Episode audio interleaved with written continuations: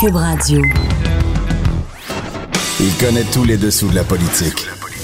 L'économie, la santé, le transport. Chef du bureau d'enquête de l'Assemblée nationale. Antoine Robitaille.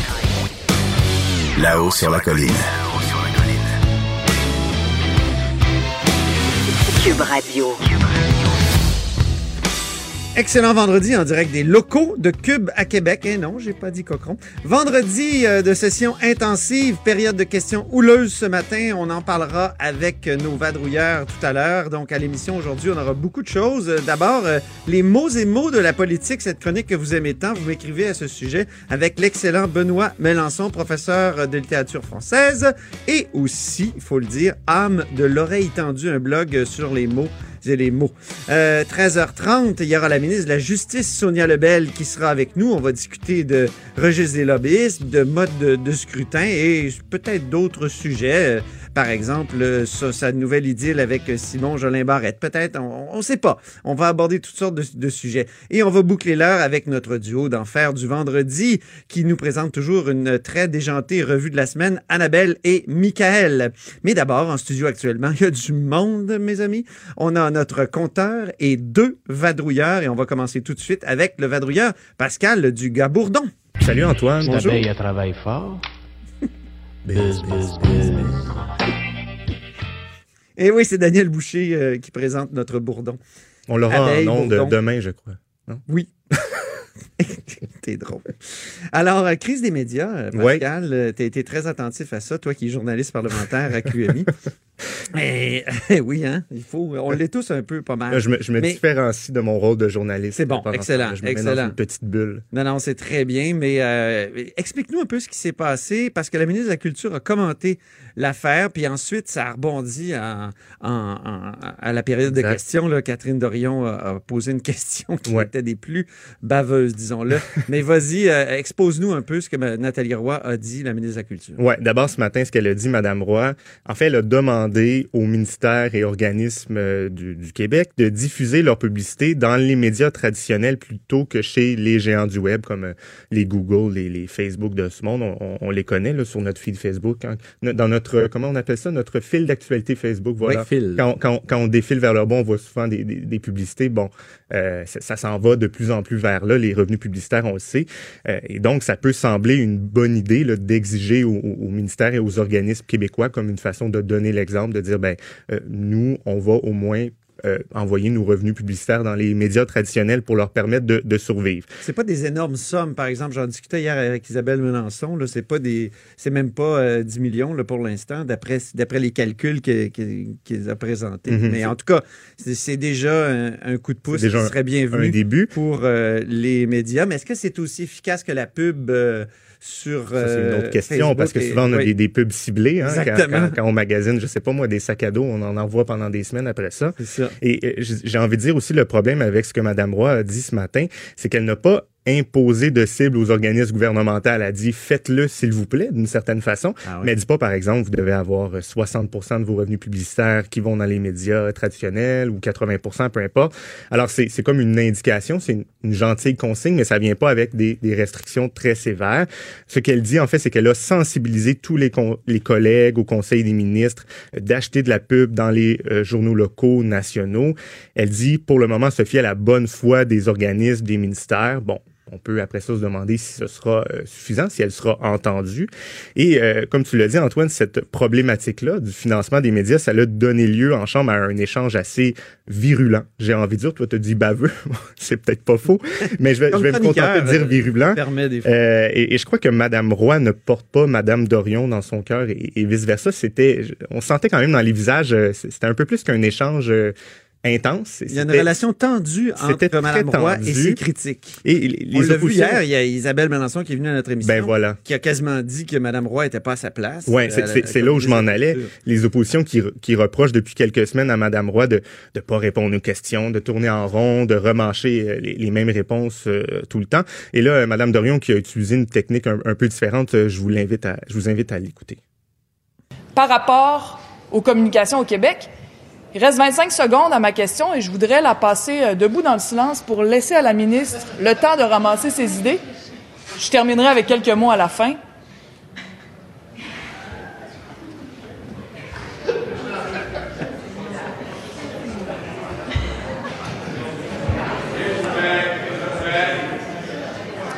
Comme c'est une question fondamentale, j'aimerais qu'on connaisse la vision. Ministre de la Culture et des Communications, votre attention pour les réponses. Quand on, quand on parle d'un- d'un silence qui en dit long, je, je pense qu'on a une. Oui. on peut, on peut pas dire qu'elle innove pas, là, Catherine Dorion, en politique. C'est différent. Je je sais pas si elle voit son silence comme de la poésie, faudrait lui demander. Oui. Euh, et évidemment que bon, la ministre après ça, elle s'est défendue de ne pas avoir de vision. Elle a rappelé la tenue d'une com- qu'elle a demandé la tenue d'une commission parlementaire sur l'avenir des médias. Euh, et cette commission-là qui devrait commencer juste au mois d'août, par exemple. Alors c'est quand même long quand on pense que présentement il y a des médias qui sont sur le respirateur artificiel et qui Ben oui, ce pourraient matin, disparaître. la nouvelle, c'était Capital Média. qui Voilà. a l'argent à la fin de l'été. On sait que TVA a dû couper 68 postes Absolument. euh, plus tôt cette semaine. Oui. Alors, euh, le, temps presse et euh, les solutions ne semblent pas être euh, déjà devant nous. C'est ce que déplorait. Catherine Dorion. Elle analysait la réponse de la ministre. Elle disait, ben, j'ai, j'ai- oui, vous avez dit que vous avez une vision, tout ça, mais on ne sait pas exactement quoi encore. là. Dites que vous venez de ce monde-là, parce que Nathalie Roy est une ancienne présentatrice télé. Oui, elle nous le répète Euh, souvent. Elle, le- oui, elle le répète, mais il suffit pas d'être d'un domaine pour bien le comprendre puis avoir euh, les solutions à des crises comme celle-là. Et je me tourne vers Marc-André Gagnon, correspondant parlementaire au Journal de Québec, Journal de Montréal. On écoute euh, la musique de présentation qu'on entendre là-dessus.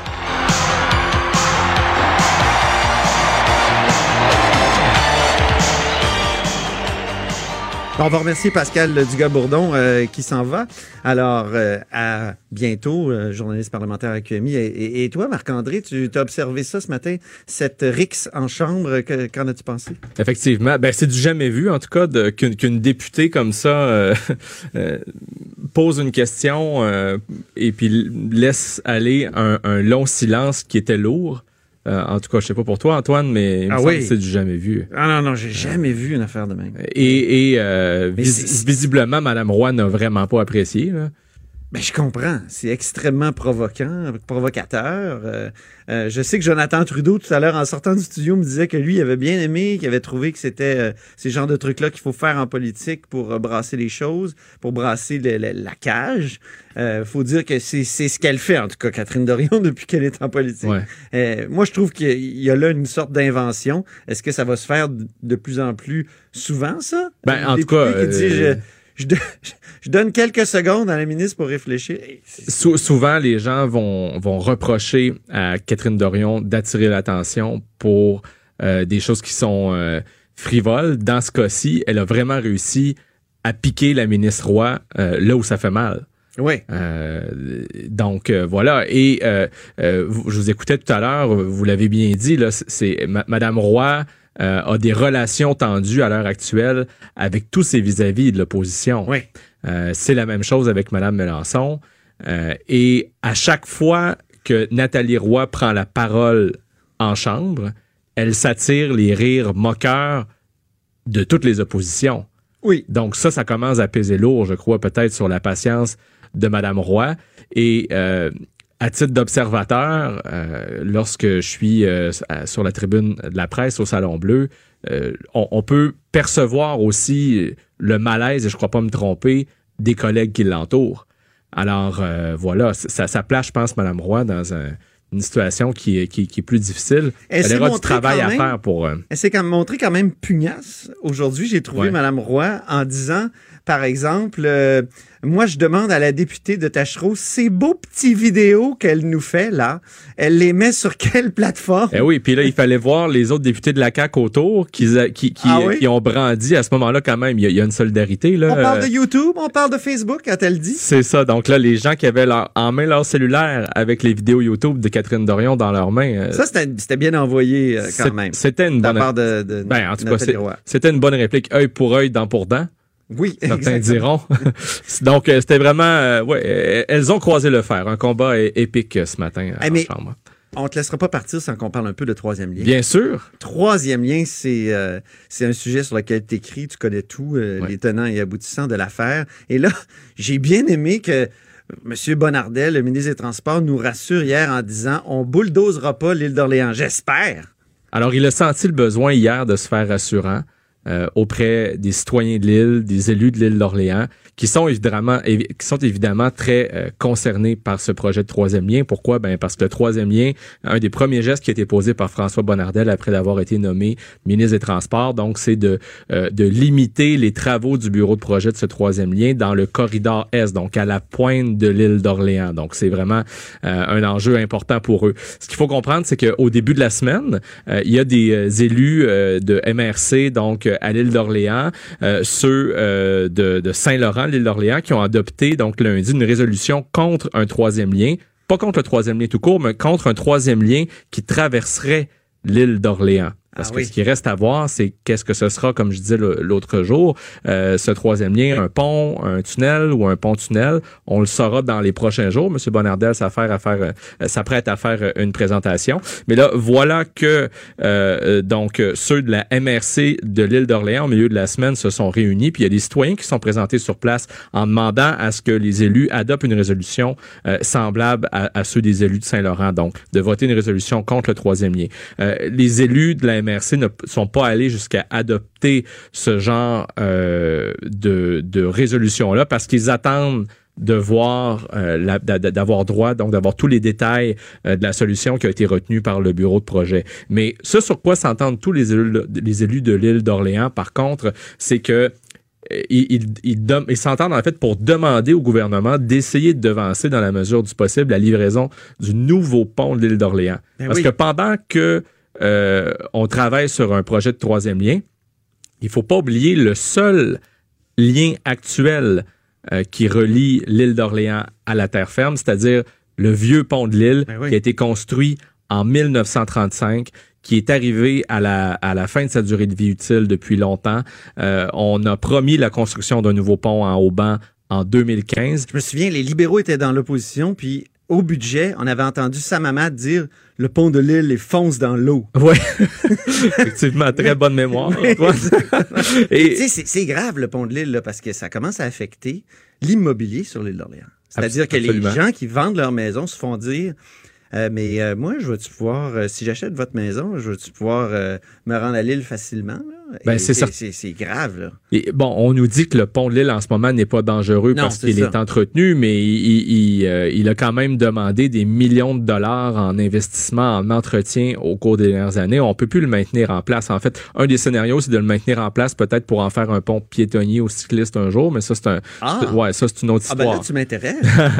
Mais ça, c'est une autre histoire. Ça prend donc un lien routier pour l'île d'Orléans. Donc, ce premier et ce seul et unique lien euh, routier-là, euh, ben, euh, M. Bonnardel a annoncé l'automne dernier que sa livraison serait retardée en 2027. Semble-t-il que les libéraux étaient déjà au courant de ça, même si Véronique Tremblay, euh, qui était ministre déléguée des Transports, l'a récemment euh, nié en entrevue avec notre bureau parlementaire. Mais M. Bonnardel, donc, à, qui euh, les élus de l'île d'Orléans avaient demandé, vous êtes sûr que vous ne pouvez pas rien faire pour essayer de devancer la livraison du nouveau pont, a dit non, malheureusement, c'est impossible. Euh, à peu de choses près, ce qu'il a dit, c'est le mal est- est déjà fait. Il a été fait par les libéraux. Donc, il faudra vraiment attendre à 2027 pour la livraison du nouveau pont. Et pour ce qui est du troisième lien, il essaie de se faire assurant, comme tu l'as bien dit. Pas question de bulldozer l'île, c'est ce qu'il a dit. Il assure qu'il a, euh, qu'il tient donc à protéger le patrimoine euh, donc euh, et, Ah, J'ai envie culturel de Félix. Leclerc. Je vais, je vais me retenir. Je vais me retenir là. Et peut-être, petite parenthèse en terminant, il reste à voir ce qu'il adviendra des paroles que François Legault avait lancées dans son discours inaugural, dans lequel il avait évoqué la possibilité Oh! d'enfouir les lignes à haute tension qui traversent en Mais ce de moment. tellement haute elles. tension qu'on n'a jamais vu des fils enfouis de cette si haute Ce serait une première mondiale, Ouais, bien hâte d'en avoir des nouvelles. Oui, voilà. À suivre. Je sais que la capacité d'inventer des Québécois en matière électrique est, est assez bonne. Merci beaucoup, Marc-André Gagnon, Bon qui est week-end. correspondant parlementaire au Journal de Québec, Journal de Montréal. Et évidemment, c'est l'heure du compteur.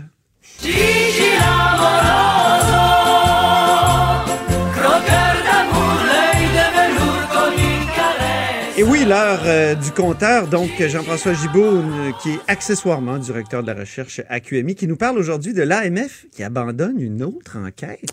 Ben oui, ça va pas bien du côté de l'autorité des marchés financiers, qui est en quelque sorte notre police des euh, des milieux économiques et financiers. Euh, on, se rappelle que là pas très longtemps, le bureau d'enquête avait sorti l'information que toute l'enquête sur des possibles délits d'initiés dans le dossier d'SNC Lavalin donc, l'enquête n'avait pas abouti, je veux dire ça comme ça. Euh, une enquête qui portait sur plusieurs dirigeants de d'SNC Lavalin, des transactions importantes qui avaient, euh, qui avaient précédé la divulgation d'informations concernant justement des histoires importantes de corruption euh, en Libye notamment. Bon, on avait appris que une enquête avait, avait été ouverte, mais euh, n'avait n'avait pas abouti, ou du moins avait été euh, avait été stoppée euh, sans vraiment aller au terme des vérifications. Très étrange. Maintenant, ce qu'on ce qu'on apprend, c'est que euh, il y a eu plusieurs enquêtes dans le cas d'Amaya. Euh, c'est une transaction. Amaya, déjà? Ben, euh, c'est c'est du euh, du jeu en ligne. Oh! Et, et, euh, une grosse transaction de plusieurs payant, milliards qui visait l'acquisition de PokerStar. Peut-être que ça va davantage dire quelque chose à nos auditeurs. Donc, si vous voulez jouer au, au poker en ligne, c'était une activité qui est très lucrative. Et euh, il y avait eu trois enquêtes minimalement de l'AMF euh, considérant, dans le fond, des gros coups d'argent qui avait été réalisé euh, autour de, de, de ces nouvelles-là d'acquisition de, de géants du jeu en ligne. Et euh, les trois enquêtes, dans le fond, sont allées nulle part. On sait que l'autorité des marchés financiers s'était carrément fait rosser par le juge dans euh, le résultat d'une première enquête qu'on avait dit bâclée. Euh, bon, puis maintenant, ce qu'on apprend, c'est que pour la dernière enquête qui existait, l'AMF tout simplement laisse tomber. Euh, je pense que ça en dit long sur les, les chances qu'il se donnait de convaincre le juge. Ben, ça a l'air très difficile d'épingler quelqu'un pour un délit Ben voilà, moi je, je voulais pas tant, euh, je voulais pas tant vous parler du dossier euh, Amaya comme de revenir sur cet aspect-là, c'est-à-dire que euh, les fameux délits d'initiés, ça fait partie des crimes les plus difficiles à prouver. Et c'est pas seulement au Québec, c'est pareil un peu partout dans le monde. Euh, c'est un problème qui qui revient euh, souvent aux États-Unis. Aux États-Unis, je pense qu'ils ont un système un petit peu plus euh, un petit peu plus dur, mais en Europe notamment, euh, c'est les mêmes euh, les, les mêmes phénomènes que je vois avec des des représentants de grandes entreprises qui s'en tirent à répétition. Alors, euh, d'abord, un délit d'initié, c'est quoi? Un délit d'initié, euh, ça concerne évidemment les patrons d'une entreprise au premier chef, donc ses administrateurs, ses dirigeants, ou même, on, on peut étendre ça à- aux gens qui sont leurs conseillers financiers. Donc, c'est des personnes qui peuvent avoir accès à des informations qui ne sont pas publiques. Donc, Voilà. on, on sait que l'entreprise aura des bons résultats, va euh, conclure un gros contrat, ou encore qu'une entreprise sera l'objet d'une euh, d'une d'une offre d'achat auquel elle est en discussion pour une fusion. Alors, on voit qu'ils, si ça va mal, ils vendent des actions. Si ça va bien, ils en achètent. ben, en, en fait, c'est- c'est c'est ça exactement. C'est que si on pense que la nouvelle, comme dans le cas de SNC Lavalin, va faire chuter le cours de l'action, ben on se dépêche de vendre avant que ça se sache. Ça. Et inversement, si on pense que c'est une nouvelle qui va faire monter le cours de l'action, ben on achète avant que ça puisse euh, ça savoir. Le problème, c'est que évidemment, un initié ne peut pas communiquer une information comme celle-là qui est privilégiée et euh, il ne peut pas non plus essayer d'en tirer avantage directement. Mais qu'est-ce qui arrive quand on pense que la personne, le dirigeant, a communiqué bon à son beau-frère, à son ami, et, et cette personne-là elle-même n'a pas le droit d'utiliser l'information, mais il faut prouver qu'elle le savait. Ça, c'est Donc, elle savait que c'était une information qui était pas publique, que c'est une information qui était privilégiée, qu'elle a voulu en tirer un bénéfice. Et souvent, les faits sont là. Les faits sont là. Mais on n'est pas capable de montrer l'intention. Ça. On n'est pas capable de démontrer que la personne savait qu'elle était en train de commettre un geste illégal et non pas sim- simplement qu'elle avait l'intuition d'acheter ou de vendre, de vendre un, un titre boursier. Ceci dit, les lois sont quand même sévères. Euh, les personnes qui s'adonnent à de telles pratiques ont peu de chances de se faire euh, surprendre, mais par contre, ça peut aller jusqu'à 5 millions de pénalités ou quatre fois le euh, résultat du crime euh, qu'on a voulu commettre. Ben merci infiniment, euh, cher compteur. Je t'ai un peu compressé dans le temps aujourd'hui, mais je t'ai mis des, des euh, comment dire, je fais un délit d'initié. Je t'annonce que tu as quelques minutes en banque pour lundi. Ah, bon, ben, je- j'en prends bonne note. OK. C'était Jean-François Gibault, notre compteur et accessoirement directeur de la recherche à QMI. Après la pause, Benoît Mélenchon est là, l'oreille tendue lui-même. Chef du bureau d'enquête de l'Assemblée nationale. Antoine Robitaille. Là-haut sur la colline.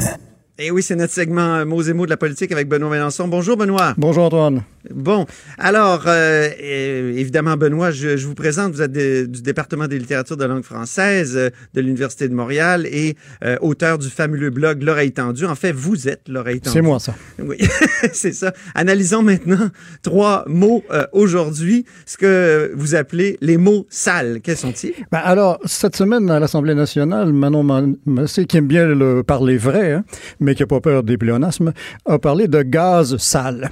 Et je voudrais parler un peu de langage de l'énergie, parce qu'il me semble se passer des choses dans ce domaine-là Ben qui sont oui, assez étonnantes.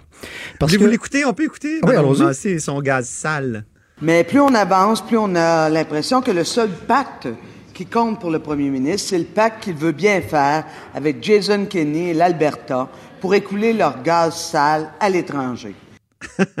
Donc, le gaz sale. Mais J'arrive pas à me à m'imaginer ce que ça peut être un gaz sale. Ben alors, quand on cas, a un pléonasme comme ça, si on veut comprendre, il faut penser le contraire. Qu'est-ce que serait l'opposé, l'antonyme de gaz sale? Ben, on voit ça parfois dans les médias, hein, du pétrole propre, ce qui est une drôle d'affaire, du carburant Oui. propre, ou alors là, ça c'est vraiment très très fort, mais c'est vraiment exactement l'opposé, du pétrole éthique. Ce qui fait que si votre téléphone est intelligent, votre pétrole peut être éthique. hein, ça marche ça, dans tous les cas. Euh, il y a manifestement là, un problème de société envers le- les expressions liées au gaz fossile. Euh, congrès de, le- de la CAQ il n'y a pas longtemps, le François Legault était bien d'accord pour bouger, mais pas trop vite. hein. Urgence pragmatique. hein, C'est une drôle d'affaire, ça aussi. Euh, tout ça, en fait, c'est un problème d'acceptabilité sociale. hein. Est-ce qu'on veut des énergies fossiles ou pas? Alors, ça, ça se manifeste comment dans le langage? Ben, Il y a des compagnies qui décident de changer de nom, par exemple, pour cacher ce qu'elles font. Gaz métro, hein, gaz métro, c'est fini. Ça s'appelle énergie. Ah, énergie, ah oui. Donc, on fait vrai. disparaître le gaz pour on remplace ça par de l'énergie. Euh, TransCanada, qui a eu des petits problèmes avec son pipeline, hein, si j'ai bien compris, euh, vient de Ah changer de nom. Ça s'appelle TC Energy. Donc, pareil, Ah. hein, on fait disparaître le pipeline. Donc, on change les noms de compagnie, on change le discours publicitaire. Alors ça, dans le Devoir, en fin de semaine, il y a eu une publicité d'Enbridge admirable sous le titre « Avis de journée portes ouvertes, saison de portes ouvertes sur notre canalisation principale canadienne ». On annonce des portes ouvertes à Montréal et à Calgary, je pense, mais surtout, on utilise uniquement le mot « canalisation », puis on dit pas une seule fois ce qui va dans le tuyau. Donc, ça pourrait être une canalisation. On parle pas d'oléoduc ni de Non, non, non. pipeline. de Canalisation. Donc, ça pourrait être du vin rouge, du chocolat, du lait ou Du du, des sables bitumineux. Oui. Donc, vous voyez comment on, on aplatit la dimension qui pourrait choquer. Alors, nos amis américains, eux, ils vont évidemment faire encore plus fort que tout le monde.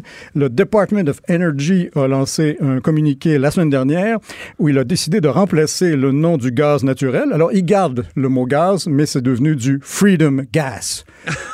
C'est le gaz de la liberté. hein. Ils avaient remplacé Le les French de fries par des. Liberty fries. Il me vient plein de blagues de, mauvais goût, je vais me retenir. Ben, retenez-vous. Donc, on a là, en fait, un signe, comme un autre, hein, ils sont nombreux, d'une euphémisation généralisée. Et on a ça dans beaucoup de domaines de la société. Ben là, on en a sous les yeux un exemple très clair. Vaut mieux pas parler de gaz, vaut mieux pas parler de pétrole. Alors, il faut se cacher derrière des formules comme énergie, comme canalisation, comme freedom, et comme ça, pas de problème, on ne blesse personne. Parfait. Faut-il tutoyer les politiques, Benoît? Alors, euh, on va revenir, c'est pas, c'était pas prévu, hein, c'est l'effet du hasard, mais on va revenir sur Catherine Dorion. Ah oui? Oui, alors Catherine Dorion a mis en ligne le 14 mai sur une plateforme dont vous parliez tout à l'heure, internationale et commerciale, euh, une vidéo euh, dans laquelle elle tutoyait François Legault. Et il y a un lecteur de la Presse Plus, Frédéric Tremblay, qui se définit comme un étudiant en médecine, qui a décidé de faire un commentaire là-dessus dans la section des lettres ouvertes de la Presse Plus et qui arrive à une proposition très très précise en matière de tutoiement. Je souhaite donc que nous érigions en règle du débat démocratique le tutoiement sans égard à la hiérarchie et que nous considérions comme le plus haut degré de civisme l'adresse à cet homme, François Legault, par l'une ou l'autre de ces trois formules, tout dépendant auxquelles de ces rôles spécifiques on s'adresse au juste, toi, citoyen François Legault, toi, député de l'Assomption, toi, premier ministre du Québec.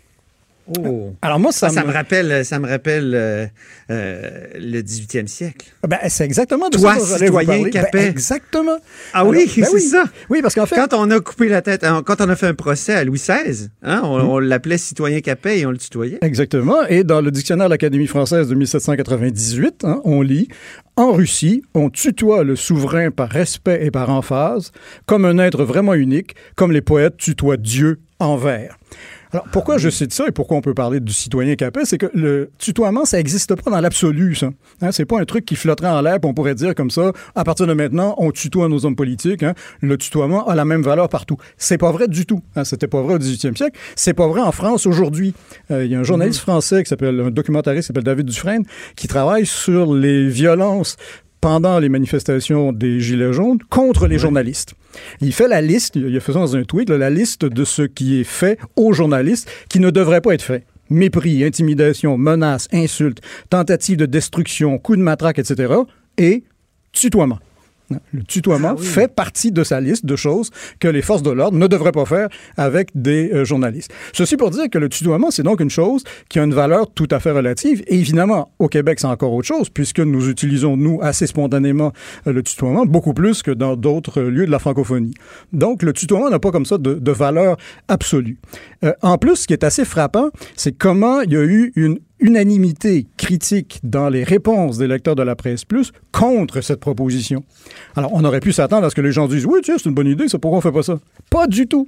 Alors, tous les, euh, toutes les lettres citées dans la presse plus étaient contre. Hein. Euh, il faut respecter le décorum, il faut respecter la hiérarchie, il faut faire preuve de respect, de considération, de civisme, de politesse, de dignité. Bref, les gens accordent encore une importance considérable au, au tutoiement. Et moi, je dirais deux choses là-dessus. Il y a quelqu'un qui a fait remarquer, et ça, c'est assez juste, hein, euh, que le tutoiement a l'effet de dépersonnaliser les débats. On, on Mhm. est à l'Assemblée En- en nationale. En quoi on dépersonnalise? Parce que c'est pas une relation interpersonnelle, hein, c'est une relation d'opposition à opposition. Hein, moi, député de Tachereau, je parle au premier ministre. C'est pas la même chose que moi, Catherine Dorion, je parle à François Legault.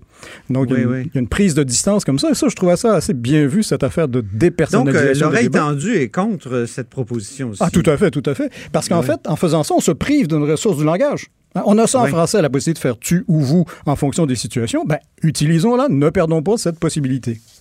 Est-ce qu'il faut vous voyez les professeurs à la, à la petite école, se- selon vous? Ah, moi, ça, je trouve que c'est une très bonne idée parce que ça indique tout de suite qu'on est dans un truc différentiel. hein. Il y a des situations où on tutoie, des situations où on vous voit. Ben, c'est très, très bien d'apprendre ça très, très tôt. Et on pourrait aussi en profiter pour abolir dans les garderies, toi, le groupe, tu t'habilles. Ça arrive vraiment, ça? Ah, tout à fait. Je suis témoin. Je peux vous jurer qu'on s'adresse à des groupes à la Comme deuxième père de personne famille. singulier. L'oreille tendue a, a des petites oreilles, alors, euh, à la garderie. J'en ai déjà eu, oui. Oui, c'est bien. Donc, euh, euh, on pourrait terminer maintenant en parlant de Justin Trudeau et de son malaise face à la langue française. Écoutons un extrait d'un reportage qui a été fait par Radio-Canada. Juste, on a, on a un petit 20 secondes là, qui, est, qui est assez éloquent. L'anglais, c'est facile. Tu pitches des mots ensemble, puis ça fait une phrase.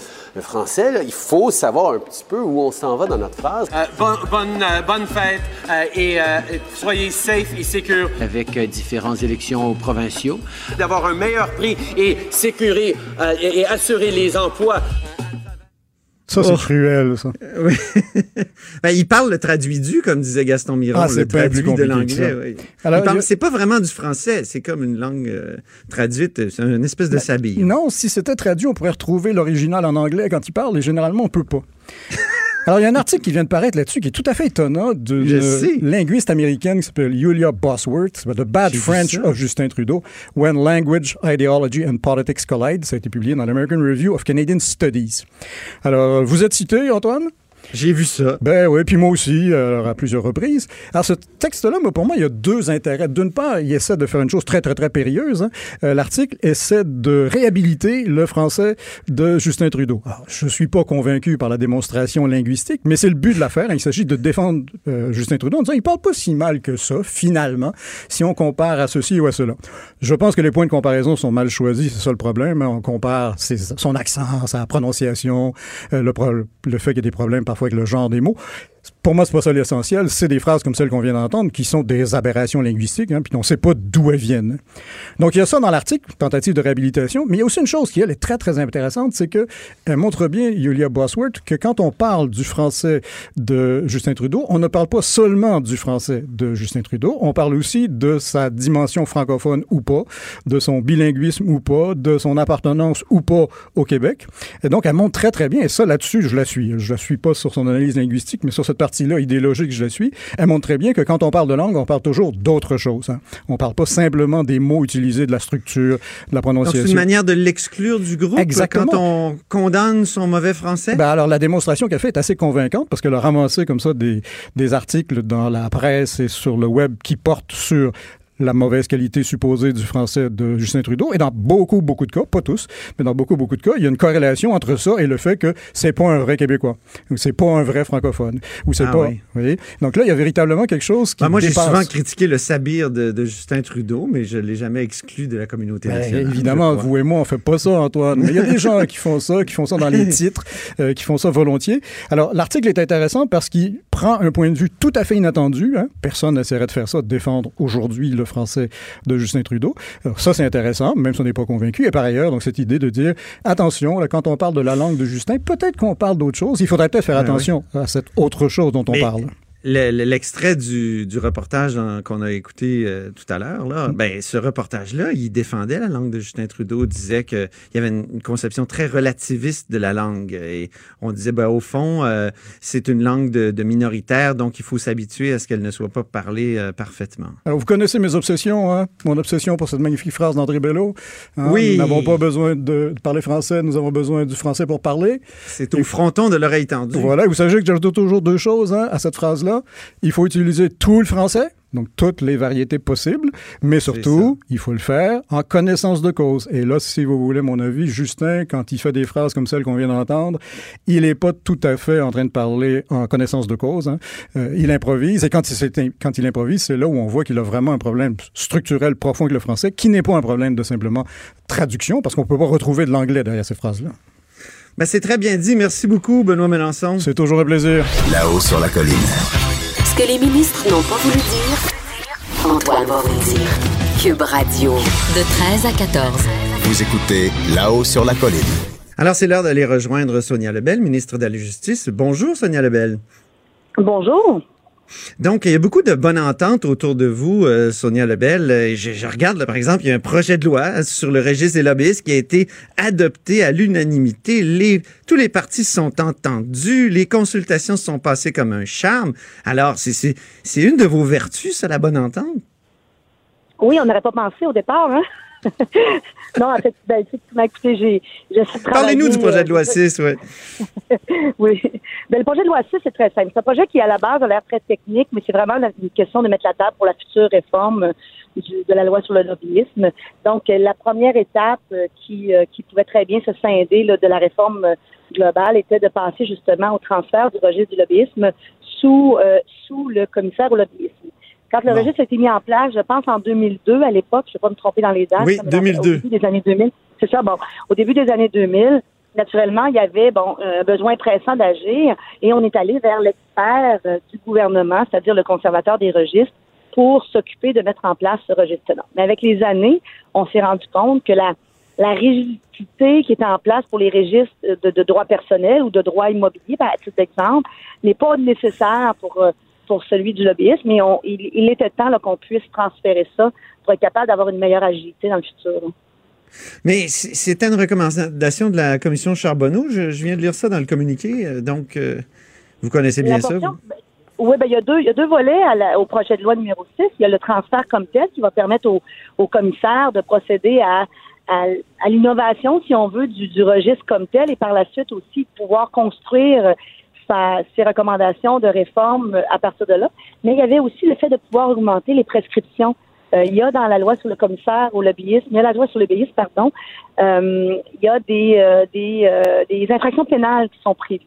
Présentement, elles se prescrivaient par un an. C'était des infractions qui étaient bon, c'est celles, c'est celles qui faisaient pa- l'objet de la recommandation de la commission Charbonneau.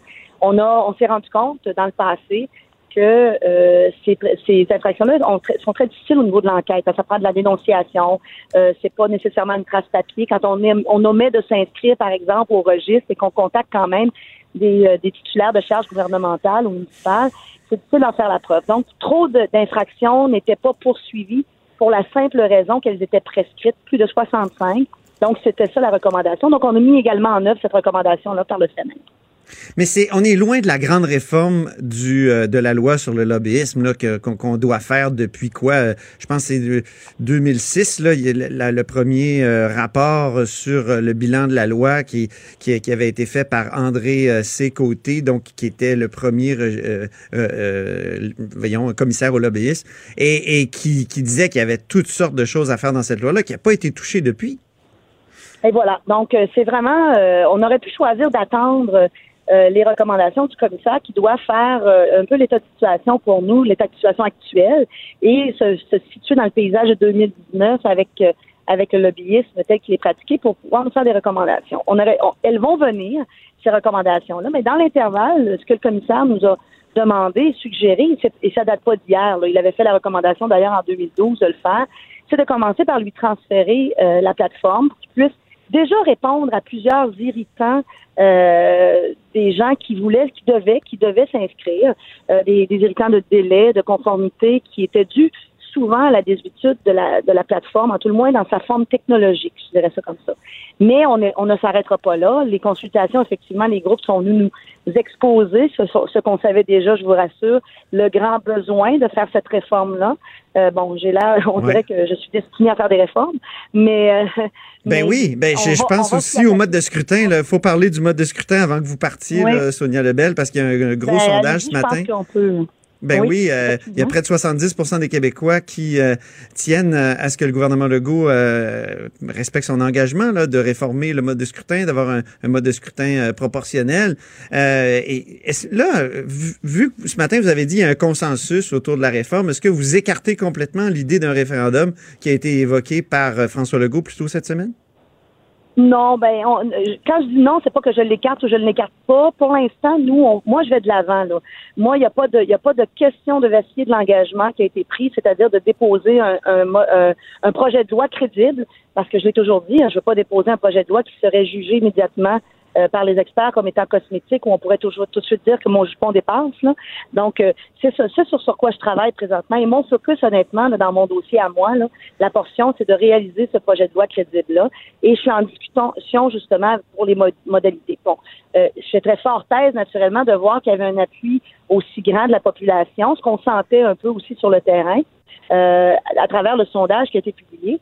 Question qui était fort intéressante également, qui a été posée, qui est rarement posée. Il y avait aussi la question de la satisfaction sur le mode de scrutin actuel. Parce Ah oui. que on peut on peut penser qu'il est noble de vouloir changer pour donner plus de, de poids au vote des électeurs et assurer une meilleure proportionnalité. Mais la question inverse aussi est également intéressante de voir que plus de 60 des gens, ou à tout le moins 60 environ des gens, pensent qu'ils sont mal servis par le mode de scrutin actuel. Puis c'est un peu euh, des raisons du cynisme. Il y en a plusieurs autres, vous allez me dire, mais c'est une des raisons du cynisme des gens qui font que le taux de le taux de participation aux élections n'est pas, on s'entend faramineux là, depuis des années. Donc, Mais la euh, proportionnelle est, est instaurée dans plusieurs euh, pays occidentaux, notamment. Il y a, il y a pas moins de cynisme et il y a pas vraiment plus de participation? Ben, je ne serais pas, je serais pas prête à dire qu'il y a pas moins de cynisme. Peut-être que les raisons sont différentes. Il faudrait que, faudrait qu'eux s'y attaquent. Mais je pense que la première chose ici est de s'assurer de l'adhésion euh, de la population à, son parlement.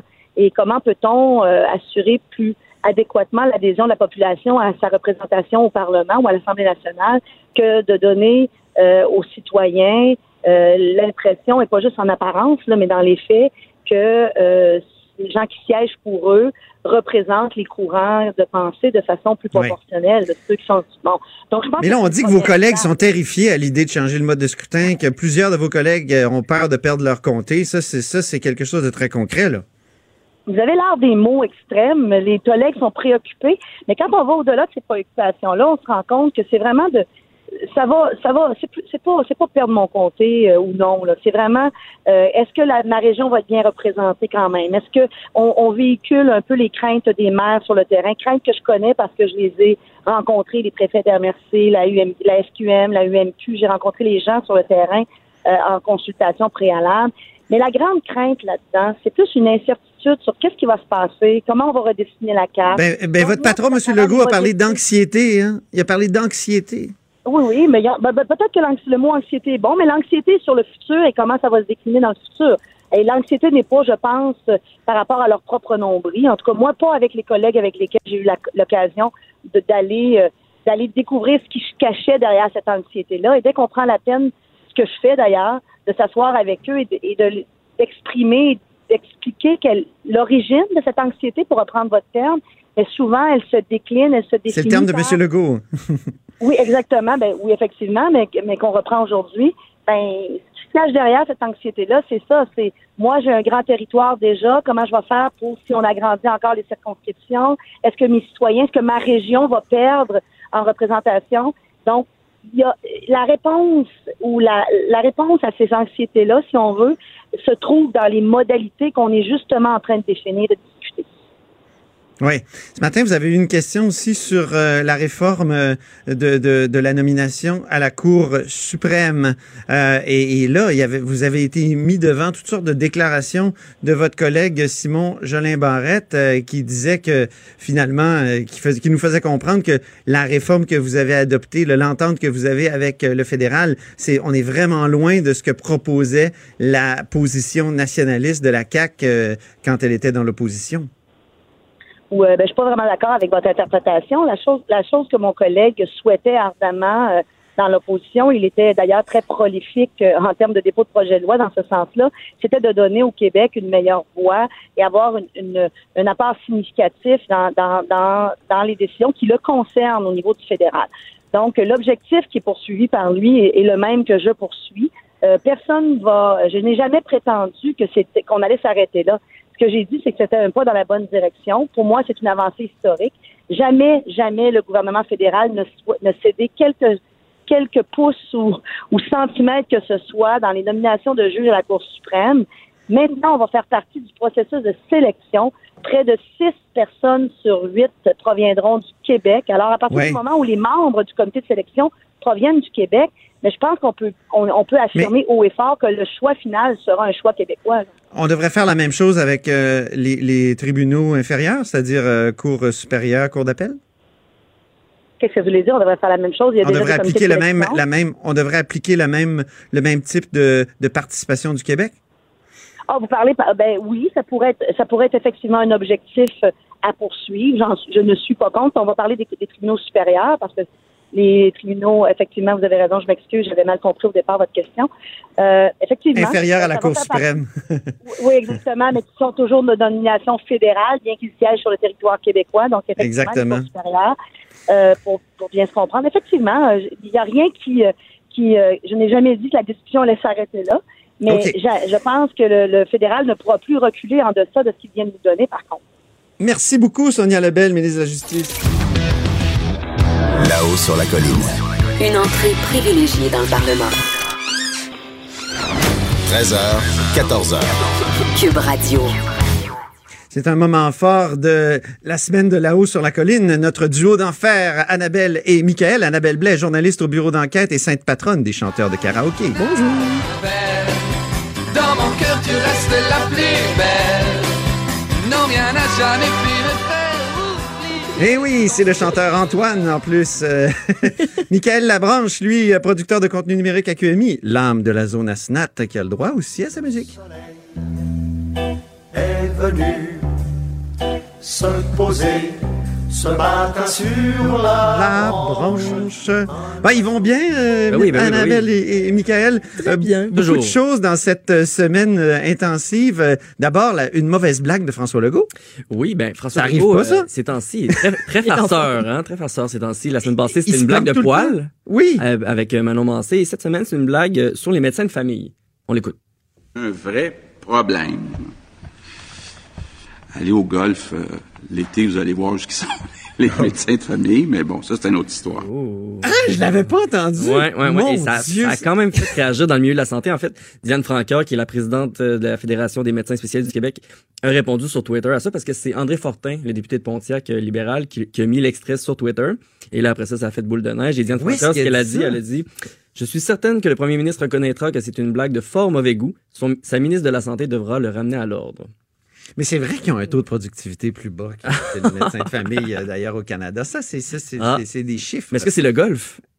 Peut-être. Et Annabelle a une musique, euh, Oui. peut-être euh, C'est euh, le pendant musical. en exclusivité la chanson qui jouera sur tous les terrains de golf cet été. Et ça me permet aussi de faire le pont avec un autre événement de l'actualité qui est survenu cette semaine. Euh, je sais pas si vous avez vu, c'est ce médecin qui a été radié deux ans parce qu'il a tenu des propos à caractère sexuel. C'est c'est vraiment troublant comme histoire. Je vais pas tout répéter parce que on est en onde, hein, on plein jour. mais mais, euh, il a dit notamment au conjoint euh, de la dame qui voulait coucher par les voies naturelles, il a dit au conjoint euh, qu'après, si elle faisait ça, sa vie sexuelle, sexuelle ne serait plus aussi bonne. Hein. Et il a été radié deux ans. Alors voici ce qui jouera sur les terrains de golf cet été. Pour toi, ma chérie, viens voir le docteur.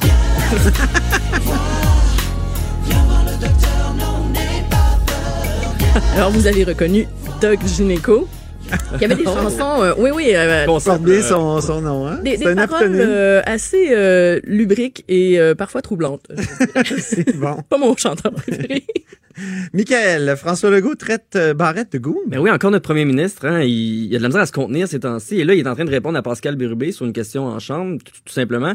Et Gaétan Barrette, on pouvait l'entendre, qui, qui disait des choses, et euh, François Legault l'a vraiment pas pris. On l'écoute.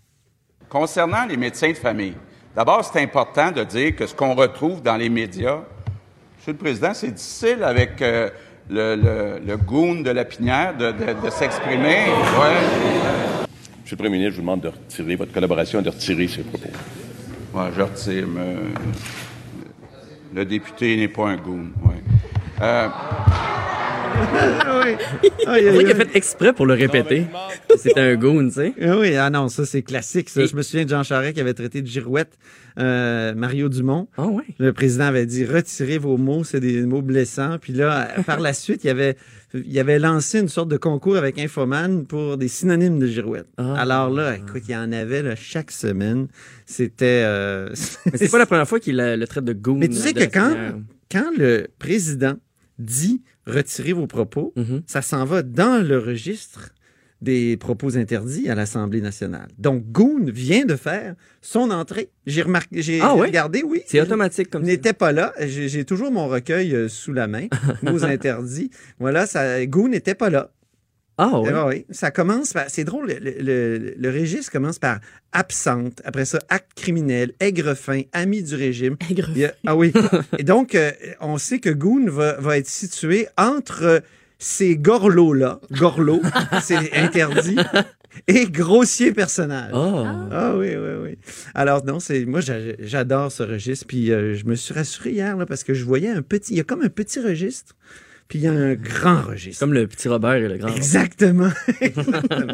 Annabelle, il y a une chanson avec Goon, je pense. Hein? Il y a, Oui, il y a un ben- lien à faire avec euh, la musique et les chansons. Oui, et pour faire le, le pont, le lien euh, entre Michael et, et toi, Antoine, j'ai trouvé cette chanson qui, qui vous unit. C'est un petit quiz, donc je vous demande, euh, Oh. essayez de trouver c'est quoi le lien.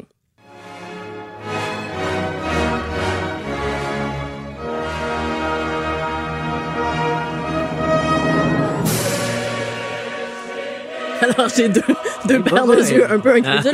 Pourtant, ça devrait vous parler, mais chacun pour un, un- dans un registre euh, Oui, différent. c'est intéressant. Alors, Parce qu'Annabelle est non seulement sainte patronne là, des, des chanteurs de karaoké, mais aussi des participants au quiz. Oui, j'adore les quiz. je, je suis une grande aficionado du quiz. Je vais un peu folle. Euh, mais donc, peut-être qu'Antoine, toi, tu auras reconnu Oui. notre compositeur Puccini. Ah, bien sûr. Oui, et c'était dans la, la, la, la composition, donc euh, le, fi- le final de Turando ou Turandot. Enfin, est-ce qu'il faut prononcer le T ou non? J'ai vu qu'il y avait plein de discussions là-dessus, un- tout un débat. Euh, le, le grand succès de Puccini, c'est bien sûr Madame Butterfly. Ah, oui. OK. Le lien, là, je me disais peut-être que... oui, bon, je suis assez perché, mais je me disais peut-être que Michael va euh, faire le lien parce que cette chanson, de, ben, cette musique de Puccini se retrouve dans le film Goon. Goon! Goon. Oui, vous vous souvenez ce, ce grand film qui n'a pas été nominé aux Oscars, quelle injustice? Qui est allé direct en 2011. DVD. direct, je me souviens pas si c'est sorti en salle. C'est le film, ça avait été écrit par euh, Jay Baruchel et il y avait notamment Ah, euh, ben l'acteur oui, Marc-André Grondin qui jouait oui, oui. là-dedans. Ah oui, pas un grand film et donc la rencontre de Puccini et euh, de mauvais films Hollywood, ça donne Goon. Et l'acteur principal, c'est le même qui est dans Folle Graduation. Là. Exactement. Euh, je me souviens plus Non, de son nom. Mais La on- bande-annonce officielle de Goon, le le dernier des durs à cuire. Il y a un 2 aussi, il y a un coup Il y a- de 2. Ouais, non, mais c'est juste de plus en plus mauvais. c'est comme un peu le nouveau Slapshot, mais qui marque pas Mais ils vont chercher du Puccini. Ils, ils font jouer du Puccini. Oui, en fait, ils font jouer. Ben, c'est la musique de combat, à un moment donné. Bon, Mhm. ça se bat sur ça. C'est ah, oui. un peu Ouais, ouais, pour ouais. faire un Il se casse la contraste. cheville. là. Très Voilà. intéressant, Annabelle. Je suis allée chercher ça loin. très loin, mais c'est agréable. Le vendredi, on aime ça, aller euh, assez loin. Euh, Michael, euh, Marguerite Blais qui dit à Lionel Caman, Carman de prendre son temps. Oui, c'est arrivé hier dans la Je période. toujours calmant. Calmant. ouais, peut-être parce qu'ils sont des billes, en tout cas. Bon, Oui, c'est ça. là-dedans. Euh, mais Marguerite Blais, qui est la ministre des Aînés, euh, est rassurante quand même, comme, comme madame, je trouve. Là. Et hier, elle était vraiment rassurante avec Lionel Carman et elle lui, elle lui a dit. Tu sais, il avait l'air stressé, tu sais, on, on connaît Lionel Carman. Et là, elle a dit Prends ton Tu es temps. ministre délégué à la santé. C'est deux des mi- ministres délégués à la santé. hein, Ouais. c'est ça. On peut écouter. Monsieur, Monsieur le Président, s'il vous plaît. J'ai montré euh, beaucoup d'ouverture hier. Et il l'a fait, il a pris son temps et grâce à ça, euh, le Parti libéral n'a pas eu de temps de réplique. Donc c'est une Ah bonne oui. stratégie politique quand même. là. Une- Une, fine stratège, euh, Ouais. Marguerite Blais. Et là, j'ai une question pour Annabelle qui est, qui est pas musicale, qui est pas reliée à la semaine. C'est qu'est-ce que qu'est-ce qu'il y a dans votre tasse, Annabelle? Ça, a- ça a une odeur incroyable, ça embaume le studio. Contente que tu me poses la question, Antoine. Il se trouve que je suis, ben, je suis aussi une grande passionnée de thé. Je bois beaucoup, beaucoup de thé. Et là, je suis en train de boire, c'est un, un petit chai de Saigon, hein, de Oh. David's Tea. Ça a une Donc, odeur? Ça, ça sent fort, Ah, le chai. C'est très épicé. et C'est fabuleux. C'est Voilà. fabuleux. C'est- un parfum euh, digne de, de, comment dire, euh, c'est de cube. Pas les petits sapins de cube, par exemple. Non, non, non. Ah, eux autres, ils- bon. En tout cas, 10 choses que Québec solidaire devrait prendre sur sa nouvelle boutique en ligne. Devrait Devrait vendre, vendre. vendre. Voyons, je sais Oui. plus lire. Parce que Québec solidaire, comme tu le sais, je sais pas si tu le sais, a euh, démarré une boutique en ligne la fin de semaine dernière. Ben, Et là, voyons on donc. retrouve euh, des t-shirts avec Manon Mancé qui est pas capable de faire un cœur, par exemple, ou euh, des phrases inspirantes. Et d'ailleurs, une beaucoup de, de, de design qui est inspiré de la marque Suprême. Là, je sais pas si vous connaissez ça, c'est bien populaire auprès des jeunes. et aussi un sac On va aller voir ça. C'est sur euh, québecsolidaire.com. Ouais, et je pense qu'il y a un lien sur leur site internet et tout ça. Et nous, on s'est dit, là, il manque des choses. Là. Ouais. Oh. il- on, va Il leur manque des- propo- ah on oui. va leur proposer des choses Ah oui, ah qu'ils oui. devraient vendre parce que ça manque Voir la boutique. à la boutique. ça. Je C'est fou. Alors, nous, on a Alors? proposé qu'ils vendent des pogos. Manon Mancé. Ah, Ben oui. Parce qu'il y en a pour tout le monde. hein. Dégelé ou pas dégelé? Euh, dégelé.